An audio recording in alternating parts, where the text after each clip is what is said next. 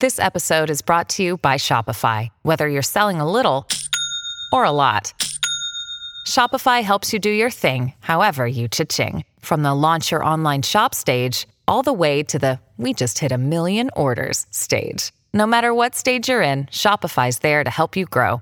Sign up for a $1 per month trial period at shopify.com slash special offer, all lowercase. That's shopify.com slash special offer.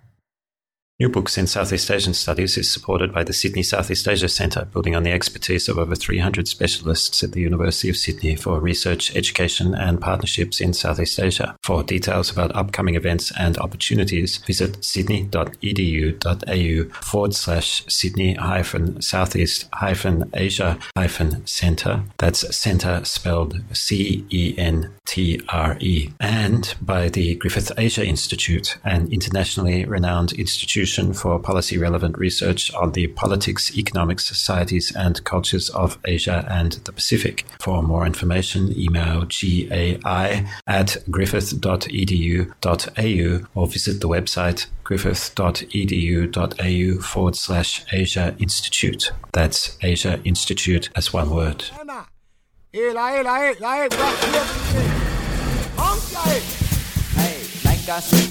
Tinderboat. Hey, like I see at the tinderboat.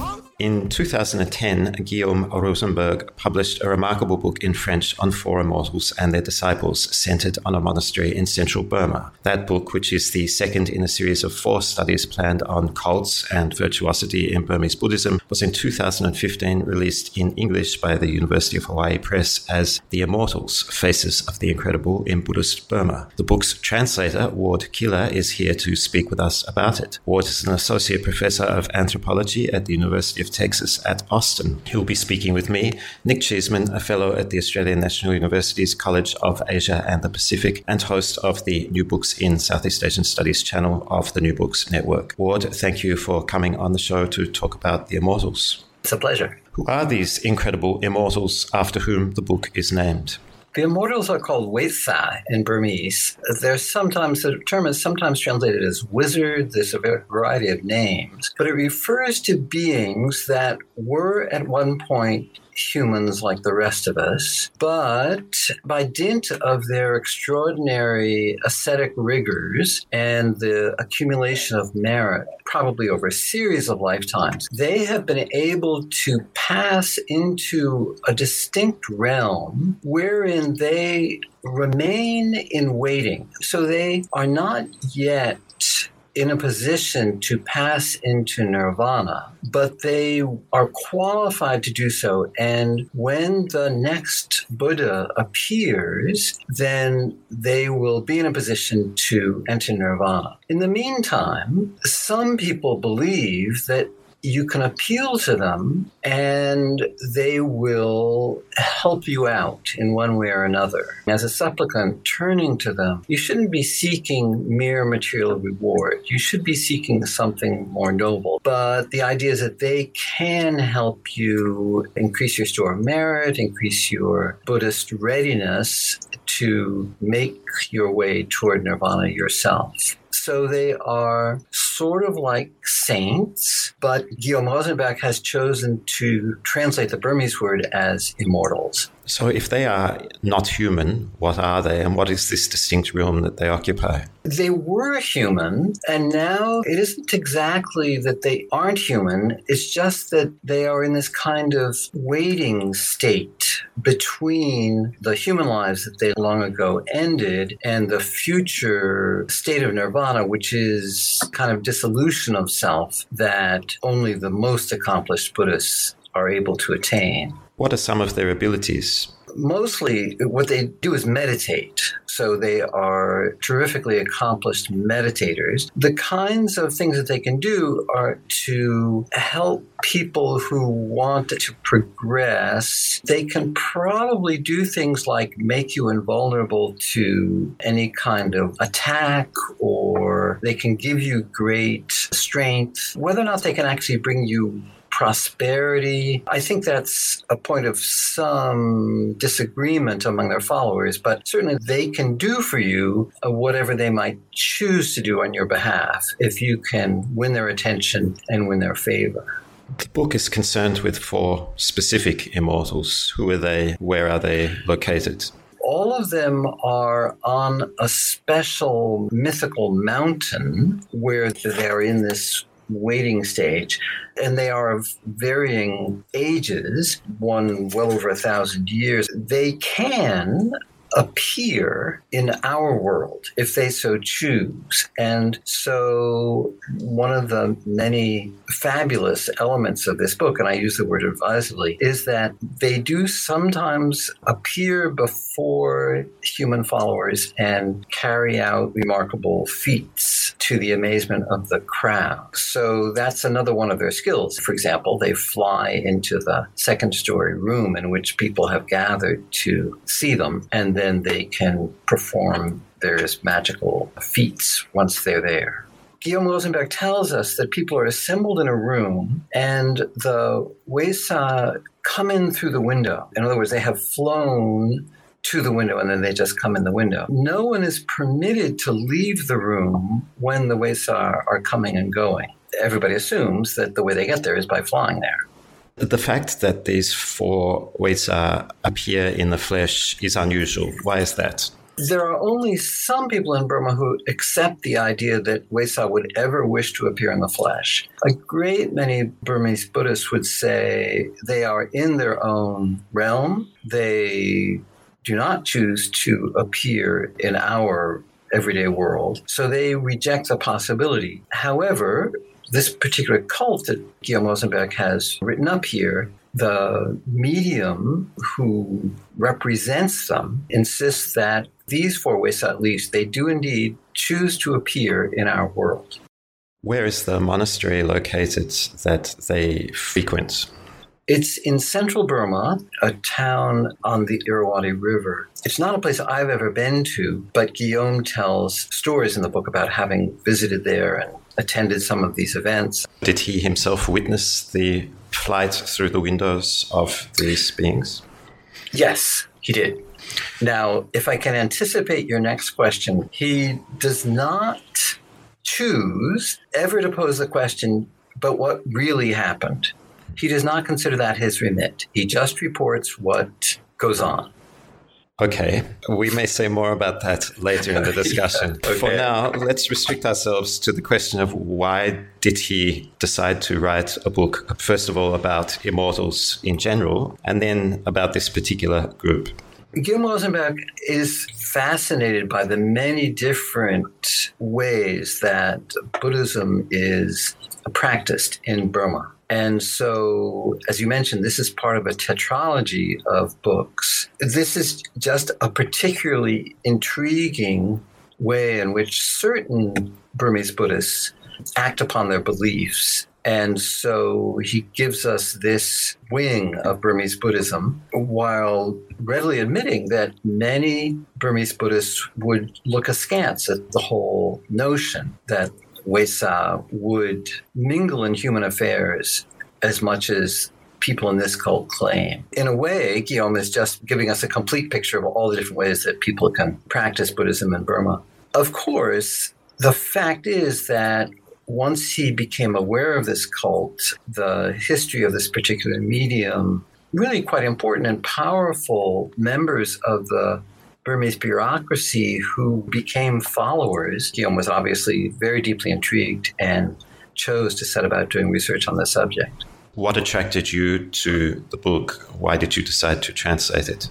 I had met Guillaume Rozenberg on a few occasions since we're both anthropologists, both interested in Burma, and there were in the 80s and 90s and the, even the early 2000s very few anthropologists working in Burma. So we had encountered each other a, a few times. I had been asked to translate two articles of his for journals, which I had enjoyed doing. And then there was a conference about Burma held in Marseille a number of years ago. And in the course of it, Guillaume turned to me and just said, I'll put the question to you very brusquely. Would you be willing to translate this book? And I said, Oh, well, gee, I had never thought about doing such an extensive translation. But looking it over, I thought it's not going to be easy, but it's going to be fascinating. So I agreed to do so not easy but fascinating is in some ways perhaps also a description of the reading of some parts of the book. so I can only imagine what it meant to translate it. Let's dig into those contents a bit more. And it is really a wonderfully and engagingly written book, but also one that is quite formidable in its breadth and depth and intensity of content. The mm-hmm. first chapter is titled A Belief in Believing. What's the difference between these two words that the author wants to draw our attention to?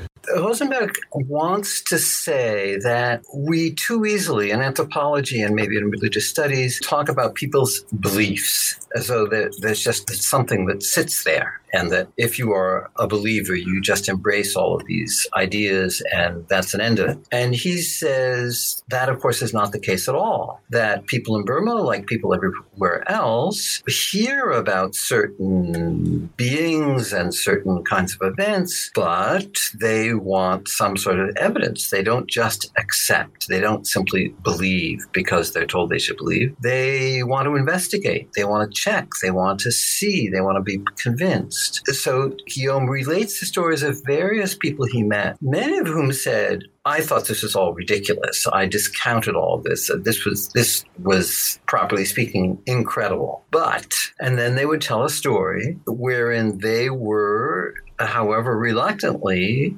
obliged to come to believe in the particular phenomena surrounding this particular cult. Guillaume Rozenberg, in a way, wants to demonstrate his respect for the people he worked with to say these are not silly, superstitious, backward bumpkins. These are, in many cases, highly educated people who applied their critical faculties to their experience, but were brought finally to accept the claims being made for this cult. Is there a particular story or instance of somebody recounting their experiences where they go from a kind of cynicism to getting sufficient evidence to become a disciple that has stuck with you?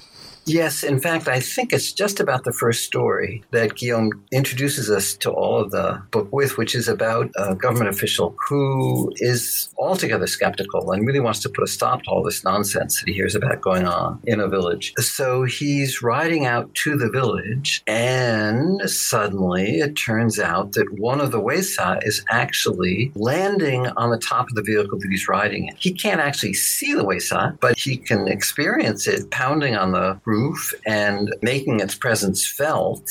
And this is really quite convincing. It, it introduces the first seeds of, let's say, the possibility of believing. Then further experiences once he gets there persuade him further. But just the story about riding along and being made aware of the Weikza's presence, I think is really vivid and quite an arresting way to get us all involved in turning those pages. As indeed I did. One of the talents of the author is that at certain points he asks questions directly that we ourselves are by then asking because we've been right. thinking through these stories. So at a point in this chapter, he asks directly, is this magic or religion? How does he answer uh-huh. that question? This is a long standing issue in anthropology how do you distinguish between magic and religion? And Malinowski wrote a famous book called Magic, Science, and Religion. There are various ways of parsing all of that. I think in the end, Guillaume Rozenberg doesn't want to accept these foreign labels, these distinctions that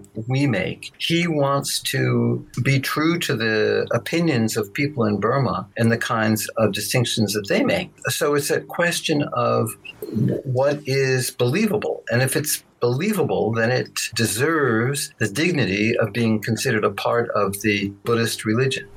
You mentioned the anthropological literature, and we won't dwell on this, but at one point in this chapter specifically, he also turns to one of his predecessors, Melford Spiro, whose work will be mm-hmm. familiar to a great many people who have studied Myanmar. What's his beef with Spiro? Spiro wrote a great deal on Burma, having done fieldwork in a village about an hour outside of Mandalay in the late 50s, early 60s, if I remember right. Spiro's take on pretty much everything he wrote about was deeply influenced by the Freudian tradition, the psychological tradition. Culture and personality had been very big in American anthropology in the 1950s. So Spiro is always very ready to give interpretations that, from this vantage point, would be called psychologically reductionist. And Guillaume Rozenberg will have no truck with any of that. He is respectful of the extraordinary amount of information that Spiro gathered and recounts in his several books about Burma. But Rozenberg does not buy into, as I say, the psychological reductionist reading that Spiro gives of the material. The second chapter concerns disciples and the fashioning of the cult. Who are these disciples and what are they getting out of this relationship? There are a number of different kinds of disciples. There are civil servants, there are other kinds of people. Way back when the cult started, no doubt there were a number of people in the village that turned to this medium. Although, as an aside, I'd say that people living in the village perhaps became skeptical, but people from further away did not become so skeptical. There are some women, there are some people of Chinese descent. It's quite a mix of people that are drawn to this cult. I don't think we can generalize. There isn't a particular kind of personality or a particular kind of social position that inclines people to become enthusiasts for this cult. It's really quite a range of people. Although I would say, as I as I mentioned, that there are a fair number of Burmese Buddhists who would reject all of this out of hand and say it's superstition or even that it's chicanery and they'll have nothing to do with it in your role as translator, was there a particular disciple that may not be indicative, but nevertheless to whom you were drawn? You know, I just keep thinking about this uh, military official. You get the feeling that he was a very sympathetic figure, that Guillaume Rozenberg really felt quite fond of him. And you just get the sense that not only was he a truly generous person, but also a very thoughtful one. Uh, getting to know his experience, the ways in which he, he overcame his original skepticism and became a supporter.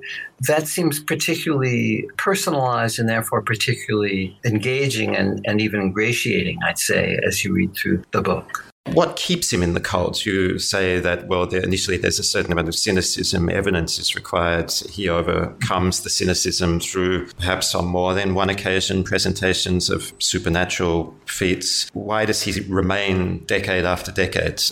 In a way, I think the question is why does anybody invest deeply in their religious beliefs? I think in some ways, of course, the answer has to be individuated for each person's particular desires, their particular wants. At the same time, I think it is characteristic of an aging Burman male to get to the point where he is confronting the eventual loss of his powers, of his status in the world, of the secular authority he may wield. And he realizes that he wants to be able to find a way to prepare himself for what's coming. The cult, in promising him a kind of special access, a special path to a better future life and eventually nirvana, I think that exercises great appeal for him.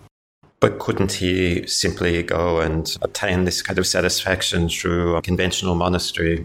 I think it's because of this dramatic evidence that this is a point at which getting access to the Weikza is remarkably possible. Forgive me a moment for making a very broad statement broader than anything that probably Guillaume would want to say. It just seems to me that when people engage in religious behavior, they are trying to see where there is a great concentration of power to which they can connect themselves. And then, of course, the question is where do you think such concentrations of power lie? Clearly, he thinks that this cult offers him the prospect of connecting to a singularly potent concentration of power, kind of node of power. And so he is much more excited about this option than just your average monastery that you could find anywhere all over Burma. The last question with regards to this chapter is what does alchemy have to do with it? Alchemy is believed by a great many Burmese that it's something by which you can attain special powers and that the Weikza, these immortals, can actually help you attain these special powers. And so you have both lay people and monks trying very hard by various chemical processes. They're trying to create this special material that will enable them to become Weikza and to attain all these magical powers. As a matter of fact, the cover of the book has a photograph of a monk with um, goggles on, and he's using a blower bellows in front of a fire. He's engaging in this kind of alchemical practice. And if I can tell a story out of my own fieldwork, I had this book out, the cover of the French edition has the same photograph. In the monastery, I was living in Mandalay, and a monk who was a wonderful informant happened to see it on my desk, and he said, That can't be in Burma, because he didn't believe that any proper Buddhist monk would engage in that kind of behavior. I said, no, no, no, of course it took place in Burma. Look at the color of the robe. He had to admit that the color of the robe was the kind of deep crimson characteristic of Burmese monks, but not other monks in Southeast Asia. So he realized it's true. This is really taking place in Burma. But he was very disapproving. Ward, we'll pause here for a moment for a sponsor's message. And when we return, let's talk a bit more about the remaining chapters of the book and then briefly discuss the remarkable style in which the book is written and also then the challenges that it posed for you as a translator. New Books in Southeast Asian Studies has the generous support of the ANU Southeast Asia Institute, connecting you with the Australian National University's wealth of expertise in the politics, languages, societies, and economics of Southeast Asia through research, teaching, events, and more. To get details, visit seasiainstitute.anu.edu.au. That's SE Asia Institute as one word.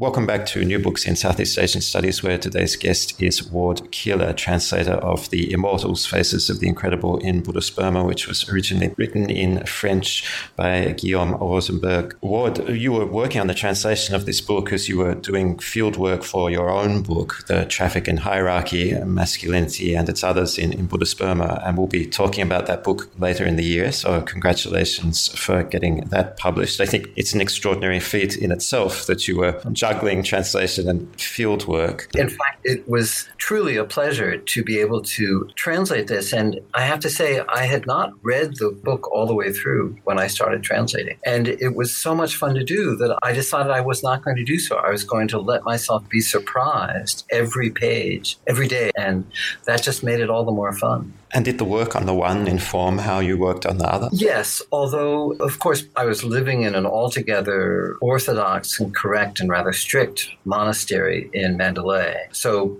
part of what I was feeling was Guillaume found such wonderful characters and wild things to look into. I felt a great deal of the envy. At the same time, of course, it did raise questions that I would put to the monks that I was talking to. Well, let's turn back to those remarkable things that he turned up. And of course, later in the year, we will have the chance to talk about what you found in Mandalay. The third chapter of his book is on possession and it concentrates on a couple of mediums. Tell us about right. those people. There was a young woman who became a medium early in the 1950s in a village, and she aroused a certain amount of interest. But before too long, a young man who was something of a rapscallion and kind of a rowdy, and nobody thought he was going to amount to much. He started becoming possessed by Weikza it was he eventually who became the focus of the cult and who continued to be their medium for decades thereafter. A peculiar aspect of the experience of reading the book is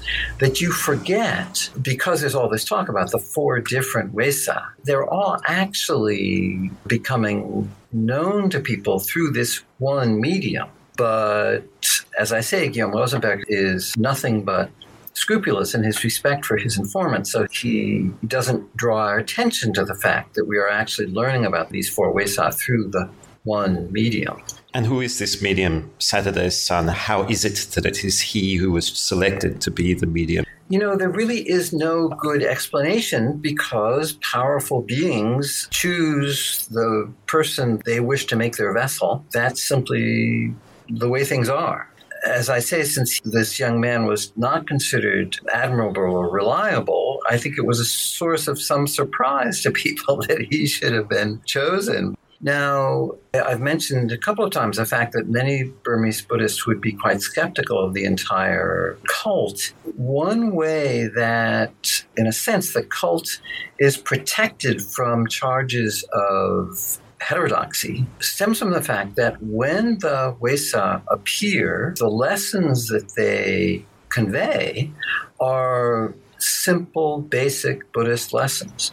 There's nothing surprising. There's nothing unusual about what they prescribe to people as the way to be good Buddhists. So, although the circumstances in which these lessons are conveyed seems highly unusual, in fact, the content is altogether garden variety Burmese Buddhism.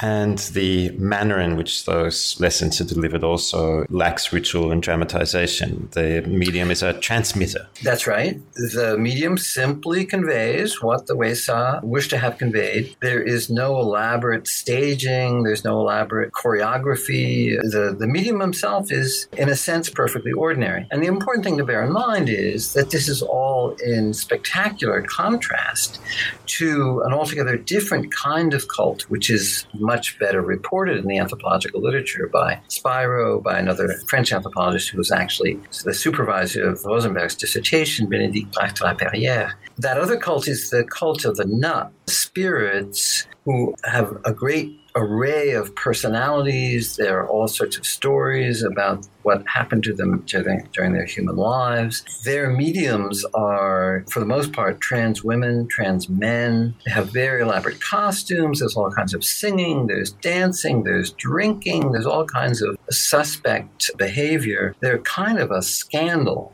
people turn to them for all kinds of help with their business, and there's all kinds of money exchange going on and so on. And the authorities, both government authorities and Orthodox Buddhist authorities, are very down on that cult. But this cult of the Weikza, Saturday Sun, as their medium, is altogether different from the Nat cult, precisely because it is so undramatized. Let's turn to the remaining chapters. The fourth chapter is on invulnerability, the quest for it. Whose quest is that, and how is it achieved? Invulnerability is a very big concern for a great many people in Burma. In fact, it's true all over Southeast Asia. The group that Guillaume Rozenberg pays the greatest attention to is a group that combines martial arts exercises with uh, various practices, ingesting magical writing, and so on that they believe grants them invulnerability. They travel about giving demonstrations of their remarkable powers and physical powers, which they attribute ultimately to spiritual powers. This is affiliated with the cult, though there's always a problem that if there's a leader of a kind of subgroup. Is he going to set himself up as an alternative to the head of the group, such as Saturday Sun? So there's a bit of tension in all of this. But the principle that defines the organization of this group is of loyalty to a teacher, which is very much insisted upon. That's characteristic of a great many relationships in Burma. And the leader of that group, who or what was he before he took on this rather unusual role? Who does he attract to participate in feats of invulnerability? He attracts a number of young men. Like a lot of young men in Burma, they are underemployed.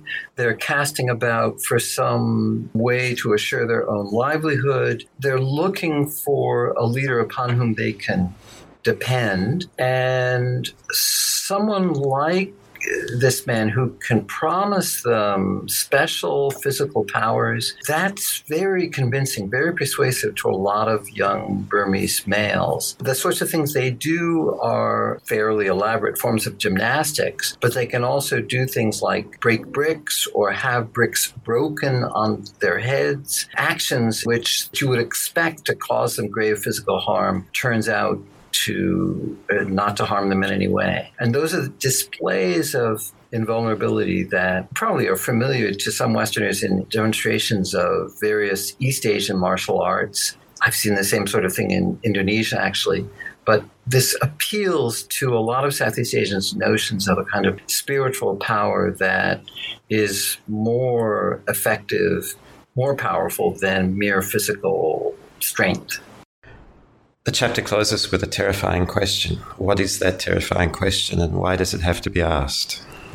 The question really is whether people collaborate in their own subjugation. The question, of course, is a terribly significant one for Burma because Burma, after all, suffered under a military dictatorship that started in 1962 when General Ne Win took power and continued really pretty much without interruption until 2012, so long after this book was originally written. The question, I think, is a terribly pertinent one, but one that strikes us highly educated outsiders with greater force than it might strike a lot of people in Burma. I hope I'm not reading too much into what Guillaume has proffered by way of analysis, but the fact is that the pattern by which people like young Burmese males cast about for powerful figures to whom they can submit and enter into an exchange relationship highly unequal, but one that will bring about their benefit, both material and emotional. That pattern is absolutely thoroughgoing in Southeast Asian societies, and it of course, opens on to real forms of abuse. Because there are really no sanctions, it's very difficult for people in subordinate positions to rein in people in superordinate positions. There is, yes, a certain moral rhetoric by which the powerful should feel themselves constrained to fulfill their obligations, to look out for the well being of their subordinates. But it's actually very hard to put into practice. I think Guillaume Rozenberg is pointing to the fact that something like this troop of young men in their submission to their leader look very much like a kind of model for patterns that have, among other things, enabled the military, not just in Burma, but elsewhere in Southeast Asia, to grab and maintain power. The book ends abruptly. Both you and the series editor alert the reader at the start of the book to the fact that it is going to be an unorthodox read, and indeed it is. So I invite you to say something more about the style in which the book is written, as well as that unusual ending point. The book is very unusual because it's not written the way that a standard anthropological monograph would be written. That is to say, Guillaume doesn't simply give you a great deal of ethnographic data, which he then analyzes with reference to anthropological theory, with his interpretations, with his outsider's perspective on what the natives do, if I may put it that way he decided he was going to adopt an altogether different rhetorical strategy, which is that he relates to you the process by which he learned about the cult, and he's going to tell you what went through his mind as he reflected upon the information that he was gathering. There are times in which he draws back and he muses upon earlier anthropological literature, on various other kinds of sources that have informed his reflection, but he is not going to give you the cut and dried, here's the material, here's the analysis, that is much more characteristic of anthropological writing. He was certainly influenced in making this decision by all of the literature called The Crisis in Representation, which has been on the minds of anthropologists since the late 1980s. The Crisis in Representation, among other things, criticized anthropologists for writing their monographs as though they were invisible, omniscient observers so they never had to reveal their own experiences. As a matter of fact, in the original French, Guillaume refers to himself in the third person. The University of Hawaii press editor and the press's board decided that, in English at least, that came across as rather too mannered and decided not to stick with that rhetorical device. But it gives you an idea of the way that Guillaume wanted to situate himself as someone who was participating in the events that he relates uh, along with everyone else. And it makes particular demands on the reader because he's not telling you, okay, here's what it all means. He's saying, here are some reflections that were generated by participating in these events. And he leaves you hanging.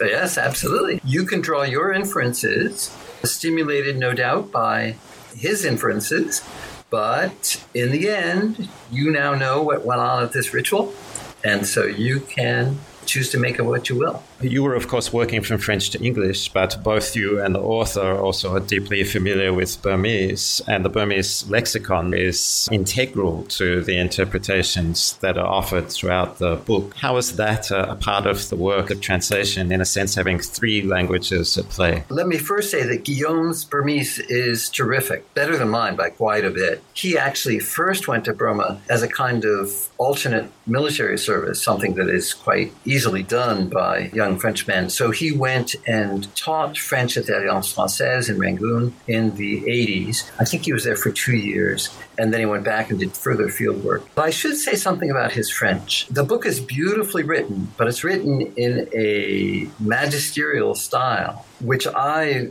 very much appreciate, but which is not really contemporary French expository style. Expository French prose is already a challenge to render into English because you can have sentences without a subject in French. That's perfectly acceptable. And you can have very long sentences. Guillaume's sentences are unusually long, even for French. Part of my job was to actually unstitch these very long sentences and try to render them into an English that would be readable. As I say, it was a challenge. Fortunately, Guillaume's English is actually very good. So when I sent him my translation, he went through it very carefully. And there were places where I had gotten things exactly wrong. Let me say, in self defense, there weren't a great many of them, but there, there were a certain number. So I'm glad that Guillaume could see where I had not been true to his actual meaning. You said earlier on that you yourself didn't go to the monastery where so many of these events occurred. Why not? Well, for one thing, Saturday Son had left the area, had moved to a monastery in Mandalay, actually. But I felt like I didn't want to be an interloper. I felt like Guillaume's representation of all of this was what I wanted to be my point of entry. And it just seemed more appropriate to leave it that way on top of everything else you've been doing, translation, uh, field work for your own book, you've also been working, I understand, on a new textbook for learners of Burmese. So, as we're in a translation mode for this episode, would you like to right. talk about that new book briefly? When I was doing my recent longer stint of field work in Burma, which was 2011, 2012. My Burmese was pretty good, but it certainly could use improvement. So I asked a Burmese school principal if he could recommend someone who could serve as my tutor. He recommended a young man, a teacher at his school. So I met with him, and he was very personable. And I said, a couple of times a week, let's meet write me a dialogue, just Burmese, speaking to Burmese, and record it. And then I'll use that for my own study and I'll ask you questions at our next meeting. He started writing me dialogues and they were terrific. They were so lively and so true to Burmese conversation with all different kinds of characters. I thought this is just too good to keep to myself. The world needs an intermediate Burmese textbook. And so, since I wrote a textbook for the Javanese language a long time ago, I thought this would be great. I will annotate these conversations in the same way that I annotated conversations in the Javanese textbook. So I started in while I was doing my fieldwork. Then an American student uh, came through Mandalay at a certain point and he wanted to start studying Burmese. I gave him the standard textbook for Burmese written by John Okell, who is the master of Burmese teaching to Anglophones. But the student was actually not happy with those materials. And I said, Well, as a matter of fact, I have some old materials that I started writing a long time ago at the beginning level. So if you'd like to use these, you can look them over. And he was quite enthusiastic about that. My technique was to use no transliteration whatsoever. So you learn the syllabary and you start learning Burmese words and Burmese pronunciation, and then eventually a Burmese sentence structure, but only what you yourself can already read and write.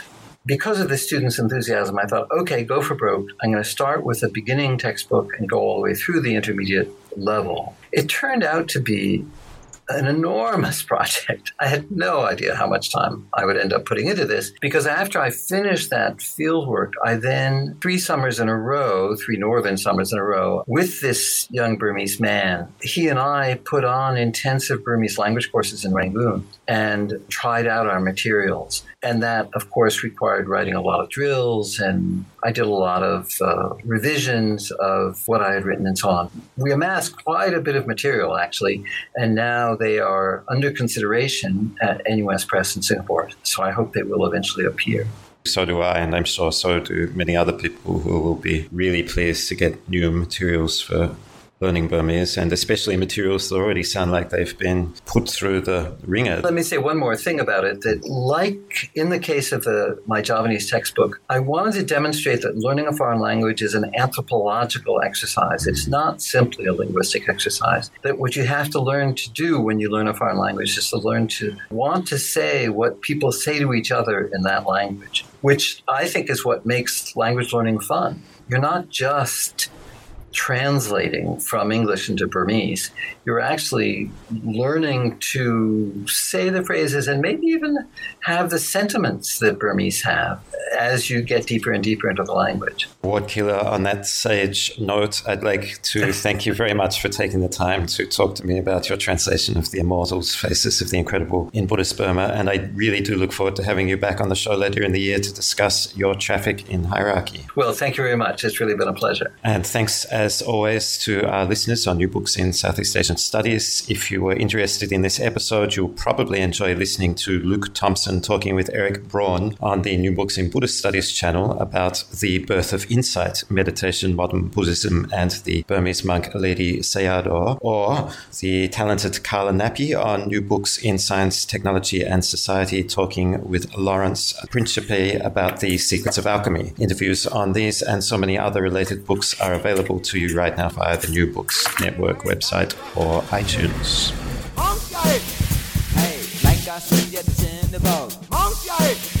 Hey, like